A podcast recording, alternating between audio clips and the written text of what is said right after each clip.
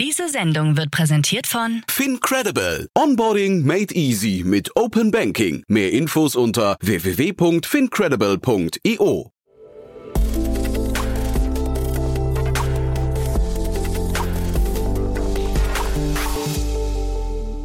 Einen wunderschönen guten Morgen und herzlich willkommen zu Startup Insider Daily. Mein Name ist Annalena Kümpel. Wir haben Freitag, den 4. Juni und das sind heute unsere Themen. Rewe könnte in das Lieferstartup Flink investieren. Der gehypte NFT-Markt ist um 90 Prozent eingebrochen. China plant, 20.000 Satelliten in die Umlaufbahn zu bringen und will ein eigenes Satelliteninternet aufbauen. Und die Unzufriedenheit mit der deutschen Digitalpolitik ist in Ostdeutschland besonders hoch. In der Serie Investments und Exits spreche ich heute mit Daniel Wild von Mountain Alliance über das große Thema Mobility. Es gab zwei Investments, einmal in Tiermobility und einmal in Flix Mobility. Zwei deutsche Firmen, zwei ordentliche Summen und mit Daniel habe ich über die Trends im Mobility-Markt und natürlich über die beiden Investments gesprochen. Das gibt es nach den Nachrichten mit Anna Dressel. Die gibt es nach der Reklame und die startet jetzt. Werbung. Hi, hier ist Nina aus dem Content-Team von Startup Insider. Vielleicht hast du es ja schon gehört, wir haben endlich neben unserem Hauptkanal Startup Insider nun auch separate Kanäle für unsere verschiedenen Formate eingerichtet. Wenn du zum Beispiel nur unser tägliches Nachrichtenupdate Startup News hören möchtest, kannst du ab jetzt ausschließlich den Startup News Kanal abonnieren. Gleiches gilt für Investments und Exits, Startup Spotlight und alle anderen Formate, die zukünftig kommen werden. Die volle Ladung Startup Insider, also alle Formate, gibt es natürlich weiterhin hier auf dem Hauptkanal. Also, um die einzelnen Kanäle zu abonnieren, besuche jetzt startupinsider.de/slash insider. Wir sehen uns auf deinem Lieblingskanal. Startup Insider Daily. Nachrichten. Sich draußen treffen und Spaß haben. In Corona-Zeiten die beste Wahl. Ein Picknick wäre jetzt super. Ganz neu in einigen deutschen Großstädten Lieferdienste, die jederzeit in 10 Minuten überall hin liefern. Und das soll klappen? Jetzt überleg mal, du würdest selber einkaufen gehen, gehst 10 Minuten hin, bleibst 10 Minuten im Markt, Kasse, Nerv, Einpack, Auspack, wieder herkommen, 10 Minuten nochmal, brauchst eine halbe Stunde. Minimum. Ja, wir bestellen, oder? Jo. Alles klar. Im letzten Jahr wurden so viele Lebensmittel online bestellt wie nie. Jetzt neu die Expressdienste. Sie heißen Bringu, Flink oder Gorillas. Rewe will offenbar in Flink investieren. Die Supermarktkette Rewe will sich laut einem Bericht der Lebensmittelzeitung an Flink beteiligen. Der 10-Minuten-Lieferdienst plane demzufolge aktuell eine Finanzierungsrunde in dreistelliger Millionenhöhe, bei der neben den bisherigen Namen auch die Rewe Group zu finden sei. In dem Medienbericht heißt es zudem, dass Rewe aktuell eine Minderheitsbeteiligung am Berliner Start-up plane. Noch sei nichts unterschrieben, die Verhandlungen sollen jedoch bereits laufen. Hohe Unzufriedenheit über Digitalpolitik in ostdeutschen Bundesländern. Das Eco-Wahlbarometer hat im ersten Halbjahr 5090 Personen zur Digitalpolitik in Deutschland befragt. Hierbei fand man heraus, dass 73 Prozent der Teilnehmer in keinem der abgefragten Bereiche zufrieden mit den politischen Rahmenbedingungen und Ergebnissen der deutschen Digitalpolitik sind. Durch das Barometer lässt sich das Stimmungsbild der Gesamtbevölkerung in Deutschland sowie in den einzelnen Bundesländern bis zur anstehenden Bundestagswahl verfolgen. Der Fokus liegt hierbei auf strategischen digitalpolitischen Themen, über die aktuell vor allem Bürger in den ostdeutschen Bundesländern unzufrieden sind. Deshalb empfiehlt Oliver Süme, Vorstandsvorsitzender von ECO, insbesondere den ostdeutschen Parteiverbänden, das Thema Digitalpolitik ernster zu nehmen. Tesla darf erste Maschinen in Gigafabrik testen. Nachdem das Brandenburger Landesumweltamt die Funktionsprüfungen der Maschinen genehmigt hat, kann Tesla die Funktionsfähigkeit der Anlagen für die Lackiererei, Gießerei und den Karosseriebau in der Fabrik testen. Die Dauer der Tests sei jedoch beschränkt und auch der Schutz des Grundwassers müsse gesichert sein. Es handelt sich hierbei um die 16. Vorabgenehmigung, während das Hauptverfahren noch läuft. In dieser Zeit können Bürger und Verbände immer noch Einwendungen wegen möglicher Umweltbedenken erheben. Durch die neue Genehmigung kommt Tesla dem Produktionsstart in Grünheide einen weiteren Schritt näher. one of the wettest we've ever seen from the standpoint of water. Rarely have we had an experience like it, and it certainly is not good. Trump löscht eigenen Blog wieder. Der Blogbereich auf Donald Trumps Webseite ist nicht länger zugänglich. Dieser war erst Anfang Mai ins Leben gerufen worden und sollte dem US-amerikanischen Ex-Präsidenten als Alternative zu Twitter und Facebook dienen. Dort ist er seit der Erstürmung des US-Kapitols durch seine Anhänger im Januar verbannt und kann die Social-Media-Dienste nicht mehr nutzen. Vor allem Twitter war einst Trumps wichtigster Kommunikationskanal, denn dort konnte er mit nur einem Tweet 80 Millionen Abonnenten erreichen. Ein früherer Trump-Berater sagte der Washington Post, dass Trump seinen Blog wieder deaktiviert habe, da man sich darüber lustig mache und weil er nur wenige Leser hatte. China plant eigenes Satelliteninternet. Nachdem SpaceX und Amazon bereits tausende Satelliten für ihre Internetdienste in den Erdorbit geschossen haben, will nun auch China ein Meganetz bauen. Hierfür plant das Land 20.000 eigene Satelliten in die Umlaufbahn zu bringen. Raumfahrtexperten wie Jonathan McDowell vom Harvard Smithsonian Center for Astrophysics befürchten daher Gefahren für die Raumfahrt. Gegenüber der deutschen Presseagentur sagte er, dass ab einem gewissen Punkt größere Kollisionen unausweichlich seien. Twitter startet eigenen Wetterdienst. Der Kurznachrichtendienst Twitter hat in Nordamerika seinen eigenen Abo-Wetterdienst gestartet. Unter dem Namen Tomorrow möchte das Unternehmen den lokalen Wetternachrichtendienst ausbauen und arbeitet dafür unter anderem mit dem erfahrenen Klimajournalisten und Meteorologen Eric Holthaus zusammen. 18 weitere lokale Meteorologen sind ebenfalls beteiligt und in den kommenden Monaten sollen 20 bis 30 weitere folgen. Das Wetterabo soll 2022 auch in andere Länder expandieren. Heißt das jetzt, dass demnächst sehr zeitnah die Blase platzen wird? Ich glaube überhaupt nicht, denn wir befinden uns, wie eingangs erwähnt, noch ganz am Anfang. Von NFT hat kaum jemand gehört bislang. Wir haben jetzt mal ein Projekt mit NBA Top Shots, das wirklich mal durch die Decke geht, das wirklich in der Breite ankommt.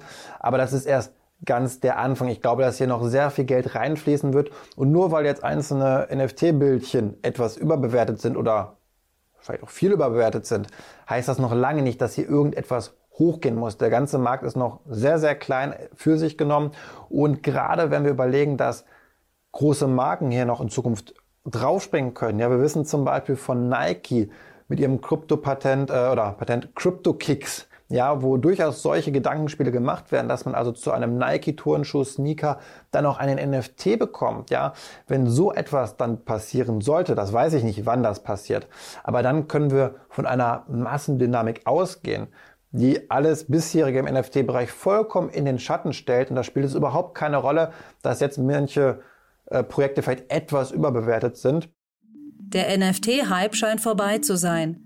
Noch bis vor ein paar Wochen konnte man immer höhere NFT-Verkaufsrekorde beobachten. Vor einem Monat wurden beispielsweise Krypto-Tokens im Wert von 102 Millionen US-Dollar an nur einem Tag verkauft. Mittlerweile ist der Markt jedoch um 90 Prozent eingebrochen. Vergleicht man etwa die Rekordwoche von Anfang Mai, in der NFTs für insgesamt 170 Millionen Dollar verkauft wurden, waren es laut Krypto-Nachrichtenseite Protos in der vergangenen Woche nur noch 19,4 Millionen Euro. Und das waren die Startup Insider Daily Nachrichten von Freitag, dem 4. Juni. Jetzt geht es weiter im Programm mit Investments und Exits. Startup Insider Daily. Investments und Exits. So, und in unserer Reihe Investments und Exits sind wir heute ganz groß im Bereich Mobility unterwegs. Es gab zwei große Finanzierungen, über die wir sprechen wollen. Und wir sprechen darüber wie immer mit einem Experten. Wir haben hier Daniel Wild von Mountain Alliance. Hi Daniel. Hi, freue mich dabei zu sein. Daniel, lass uns loslegen. Flix Mobility ist die größere Runde von beiden. 650 Millionen Euro in der Series G. Genau, das ist eine Menge Geld. Ähm, zwei Jahre nachdem sie das letzte Mal 500 Millionen geholt haben, im Juli 2019 in der Series F. Also man fragt sich, man fragt sich klassischerweise, wie verbrennen diese Firmen so viel Geld und wofür brauchen sie es? Aber Flix Mobility hat natürlich wirklich eine starke Entwicklung durchgemacht. Also sie sind inzwischen in sehr vielen Märkten unterwegs. Wir kennen es aus Deutschland, sie haben den Busmarkt revolutioniert. Ja, das ist Äh, da ging es los. Ich glaube, aus München kamen sie ursprünglich und haben angefangen, das, was in Deutschland nicht funktioniert, die Busverbindung zwischen Städten, super erfolgreich zu machen. Und zwar als Asset-Light-Model. Das heißt, die haben keine Busse gekauft, sondern die haben einfach Unternehmer organisiert, die haben ihre Busse grün Flixbus gestrichen und die haben Kundenakquise gemacht und Streckenplanung und sind damit, das halte ich fest, auf 62 Millionen Passagiere 2019 gewachsen und sind inzwischen in 35 europäischen Ländern plus der USA aktiv. Also sehr beeindruckend. Ähm, gleichzeitig haben, haben sie jetzt nochmal Geld aufgenommen. Und warum brauchen sie so viel? Ähm, A, weil sie in die USA und in den nächsten zehn Jahren noch in Südamerika und Asien wollen. Aber vor allen Dingen glaube ich auch, und das sieht man auch daran, dass ein Teil dieses Geldes Debt Financing ist. Also das sind nicht 650 reines Eigenkapital, sondern ich glaube, die Hälfte ist FK. Und ich glaube, das liegt daran, meine Vermutung, dass sie zum Teil jetzt auch anfangen müssen, ein bisschen mehr in wirkliche Hardware zu investieren in ihre Expansion, weil vielleicht nicht alle Partner das dauerhaft so mitmachen. Ähm, sie, das Tolle ist ja, die haben das in der Vergangenheit immer über Netzwerkpartner gemacht, aber ob all diese Partner und Busunternehmen so entspannt durch die Krise gekommen sind, weiß man natürlich auch nicht. Und insofern brauchen die Geld, um weiter zu expandieren. Ist der Plan nicht auch auf die Schiene zu gehen oder das auszubauen? Es gibt ja auch dieses ganze Thema Flixtrain. Absolut. Und zwar, also ich glaube, die neuen Märkte, wo sie vor allen Dingen erweitern wollen, USA, UK, Portugal, Türkei, Osteuropa, das ist alles Zug. Und in Deutschland wollen sie Zugsparte äh, und auch in Schweden, glaube ich, Zugsparte ausbauen. Und das, das finde ich nochmal beeindruckend, weil, sagen wir so, das ganze Busthema, ich glaube, in Deutschland gab es von der Deutschen Bahn einen Busservice zwischen Städten, der war ein bisschen lieblos. Und von der Deutschen Post, glaube ich, auch. Und diesen Markt haben sie sich genommen. Aber im Zugbereich zu glauben, das hinzubekommen, das ist beeindruckend, wo wir doch eine Deutsche Bahn haben, die mit extrem viel Staatsgeld versorgt wird. Und du hast recht, das ist, es geht vor allen Dingen auch in Deutschland und Schweden jetzt um das Thema Zug. Glaubst du dran an das Thema Zug? Sagen wir mal so, ich habe an das Thema Bus in der Größenordnung nicht geglaubt. Von daher bin ich, äh, wenn Gründer sich so entwickeln, das so weiterbauen und die jetzt im Zug weitermachen. Ich habe neulich das erste Mal einen Flixtrain gesehen, äh, als ich an der Deutschen Bahn saß. Ich traue denen das zu. Ich glaube, dass sie Streckenplanung, es gibt ja in Deutschland schon ein paar andere, äh, auch privat betriebene Zugstrecken, die sich auch rechnen für die Betreiber. Und ich glaube, wenn man sich seine Strecken aussuchen kann, und dann preisen kann. Und was sie ja machen, ist, die machen weniger Luxus, die machen, jeder hat einen Platz, aber eben keine erste, zweite Klasse und so. Ich glaube, das kann gehen. Vielleicht vergleichbar zu einem Ryanair-Ansatz in der Luftfahrt. Ja, und am Ende bin ich auch immer gespannt, was draus wird, weil ich habe schon so viele Modelle gesehen, wo ich gedacht habe, ähm, was wird das denn? Ja, und am Ende ist es voll groß geworden und du merkst einfach, okay, ich bin nicht der Maßstab zur Bewertung von Ideen, sondern der Markt zeigt, ob es funktioniert. Genau, und ich meine, sorry, vielleicht nochmal zu den, noch zu den Bussen nochmal. Jetzt gerade die Demografie, ja. Ich glaube, die Demografie, die das nutzt, sind ja auch jetzt nicht wir, die, äh, die sagen wir mal, arbeiten, sondern ich glaube, das nutzen viele natürlich, aber ich glaube, vor allen Dingen für Studenten äh, habe ich mit einigen gesprochen, ist das Angebot halt der Hammer. Und das WLAN in den Bussen. Also insofern, ich glaube, da haben sie einfach einen Nerv getroffen und ich glaube, das trauen die sich weiter zu. Wie reagieren die Investoren denn auf diese ganzen pandemiebedingten Umsatzrückgänge, weil ich kann mir nicht vorstellen, dass Flixbus ähm, Corona-Gewinner ist. Nee, das glaube ich auch nicht. Aber ich glaube, was hier gemacht wird, ist ganz klar Double Down. Und also A wird ein Unternehmen, was, was gut an sich funktioniert und bestimmt gute Unit Economics hat, ähm, wird hier gestärkt. Und das ist ja, glaube ich, ein weiteres äh, Learning aus der Krise, muss man vielleicht sagen, vielleicht leider, die großen Unternehmen kommen deutlich besser durch die Krise und es führt aktuell zu einem Bedeutungs- und Machtzuwachs, einfach auch Marktmachtzuwachs von großen Unternehmen. Und man muss halt Flixbus äh, oder Flix Mobility inzwischen als großes Unternehmen bezeichnen. Das heißt, die, Unterne die, die Investoren haben gesehen, ja, natürlich wurde weniger Bus gefahren, weil Mobilität runtergefahren wurde. Aber sobald wieder gefahren wurde, wurde wahrscheinlich auch wieder günstig gefahren von denen, die unbedingt fahren wollen. Das sind wieder die Studenten und andere.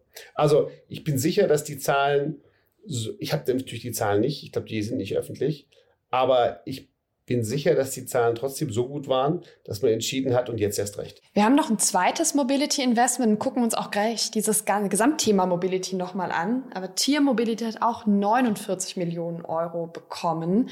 Das erste, was mir da aufgefallen ist, ist, dass die, die Summe deutlich runtergegangen ist im Vergleich zur letzten Runde. Was ist denn da passiert? Ja, genau. Ähm, das ist aber, muss man, der, der, der Teufel steckt im Detail.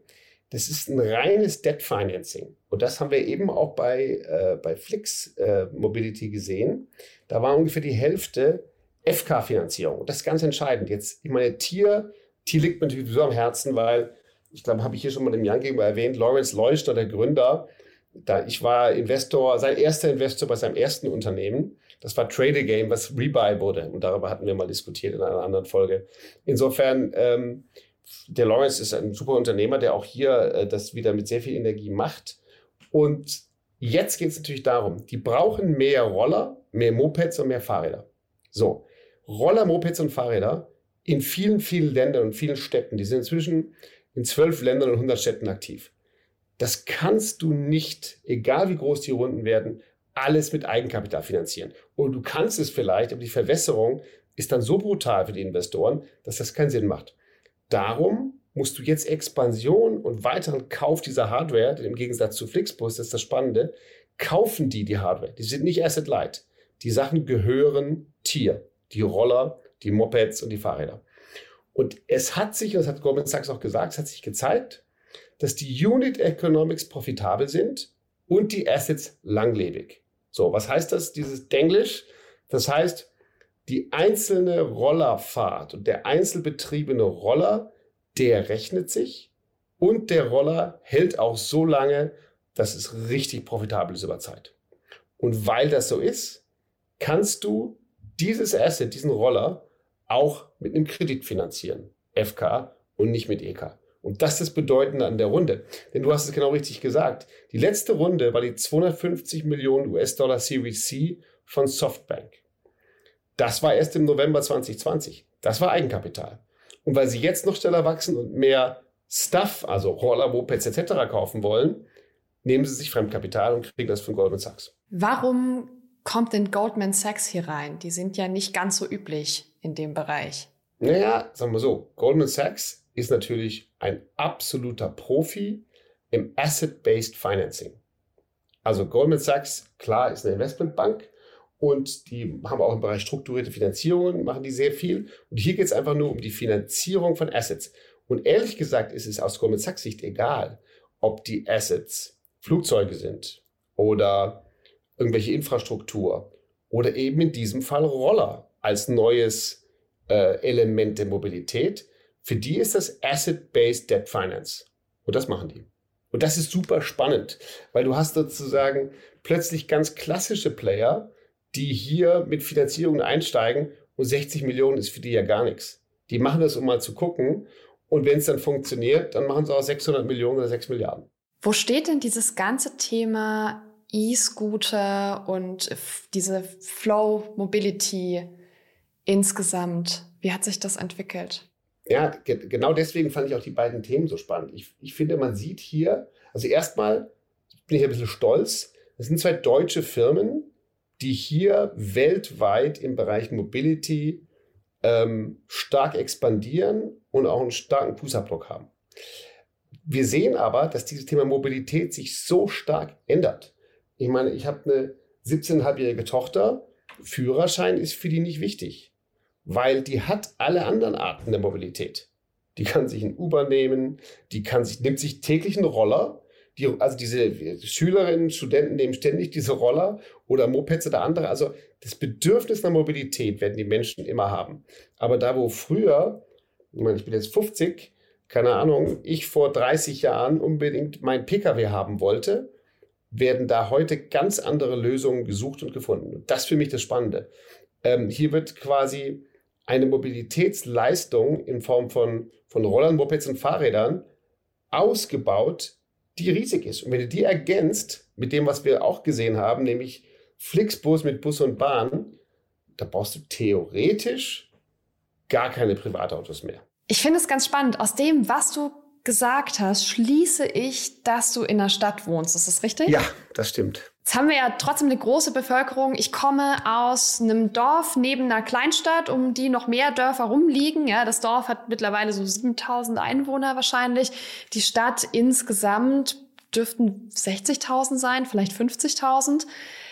Da sind diese ganzen Mobilitätsangebote noch gar nicht so verbreitet. Ist es ein Bereich, in dem es sich überhaupt lohnt zu expandieren oder wird einfach der Mobilitätsunterschied zwischen Stadt und Land noch größer? Ja, das ist ein super Punkt. Da hast du mich auch voll erwischt, da hast du recht. Also ich habe da natürlich eine sehr stadtzentrische Sicht.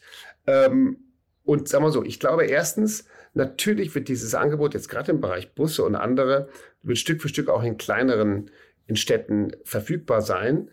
Aber tatsächlich glaube ich, dass das vor allen Dingen eine Frage von Ballungsräumen ist. Natürlich, wenn du jetzt weltweit demografisch siehst, ich glaube, inzwischen leben weltweit mehr Menschen in Städten als auf dem Land. Das hat sich natürlich über die Jahre immer stärker Richtung Stadt entwickelt. Das heißt nicht, dass ich hoffe, dass alle in der Stadt leben. Aber ich glaube, dieses Angebot kommt Stück für Stück auch in ländliche Regionen. Aber klar, wenn du wirklich auf dem Land lebst, dann kommst du am Auto nicht vorbei. Du hattest vorhin im Vorgespräch das schon angesprochen und na, wir haben jetzt gerade schon Goldman Sachs angeguckt in beiden Unternehmen stecken ja schon auch sehr, sehr namhafte Investoren, die da in Zukunftsthesen für die Mobilität investieren. Genau, und das, ich glaube, das ist aus zwei Gründen spannend. A, weil das natürlich Investoren sind. Jetzt eben haben wir Goldman Sachs genannt und die letzte Runde ähm, bei Tier, also die davor hat Softbank gemacht, ne, der größte Venture Capital Investor mit seinem 100 Milliarden Fonds, mit dem Vision Fund. Aber auch bei Flix Mobility, da waren dabei General Atlantic, Permira, äh, Bailey Gifford, ich meine, das sind alles institutionelle. Ähm, jetzt die neueste Runde hat Canyon Partners angeführt. Also erstens ist das ein Beispiel von Geld von bisher nicht Venture-Playern, was immer stärker in den Venture-Markt reingeht. Also ein Bailey Gifford oder so, ja, das sind klassische Institutional Investor. Oder, oder ein Goldman Sachs. Das heißt, es geht immer mehr Geld in diesen Venture-Bereich, aber eben auch in diesen Sektor der, Mo der Mobilität, der wahrscheinlich so so zentral gesehen wird, dass die sagen, da muss man dabei sein. Und gleichzeitig ist das auch ein Beispiel dafür, dass jetzt Player reinkommen, die halt so viel Geld haben. Auch das führt zu diesen Megarunden. Ich meine, eine 3 Milliarden Runde jetzt mit, äh, mit Flix Mobility, da regen wir uns schon gar nicht mehr groß drüber auf. Aber es sind unfassbar hohe Bewertungen, die hier mit privaten Geldern finanziert werden. Wobei mich das fasziniert. Gestern haben wir ja über Celonis gesprochen die ja jetzt 11 Milliarden Dollar wert sind, 9 Milliarden Euro. Und so rein gefühlt, wenn ich das vergleiche, Flix Mobility und Celonis, kommt mir Flix Mobility irgendwie größer vor. Äh, so, so, also, okay, muss man unterscheiden. Die, die Bewertungen sind natürlich ganz stark getrieben von den Geschäftsmodellen. Und bei Celonis, das ist ja äh, automatisiertes Prozessoptimieren. Das ist ein softwareartiges Modell, wahrscheinlich ähm, sogar ein SaaS-Modell, auf die die einfach grundsätzlich sehr, sehr hohe Multiples bekommen. Und das führt zur extremen, ähm, sagen wir mal, Bewertungsausweitung. Dann irgendwann Börsengang oder wird es nochmal deutlich höher sein. Ähm, der Sektor und die Bedeutung des Marktes, in dem Mobility jetzt, also Fixed Mobility ist beispielsweise, ist bestimmt deutlich größer. Aber von den Modellen her sind die, ähm, würde ich sagen, in ein bisschen anderen Geschäftsmodellen unterwegs und von daher kriegen sie trotzdem sehr hohe Bewertungen.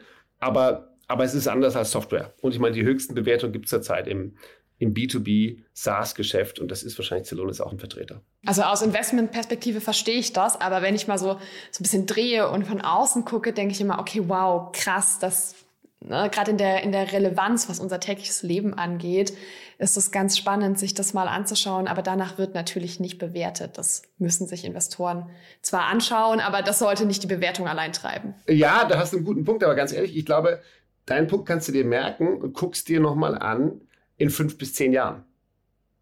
Ich glaube, wenn Flix Mobility so weitermacht, sind die in fünf bis zehn Jahren deutlich größer weil die einfach in einem viel wichtigeren Sektor sind, wenn sie ihn weiter dominieren.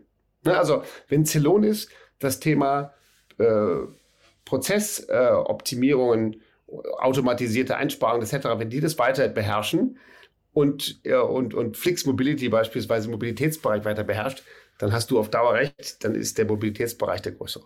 Ich merke mir das und ich nagel dich in fünf bis zehn Jahren fest und hol dich, hol dich nochmal in irgendeinen Podcast, dann klären wir das. Da freue ich mich drauf. Bin sehr gespannt. Haben wir noch was zu dem ganzen Mobility-Thema oder zu den beiden Investitionen, was wir vergessen haben? Ich glaube, das war's. Meine Punkte, die ich spannend fand, habe ich, glaube ich, gemacht. Dann freuen wir uns einfach, dass so viel Geld in deutsche Unternehmen fließt und dass hier zwei Player so relevant werden, auch international. Und ich danke dir für deine Einblicke.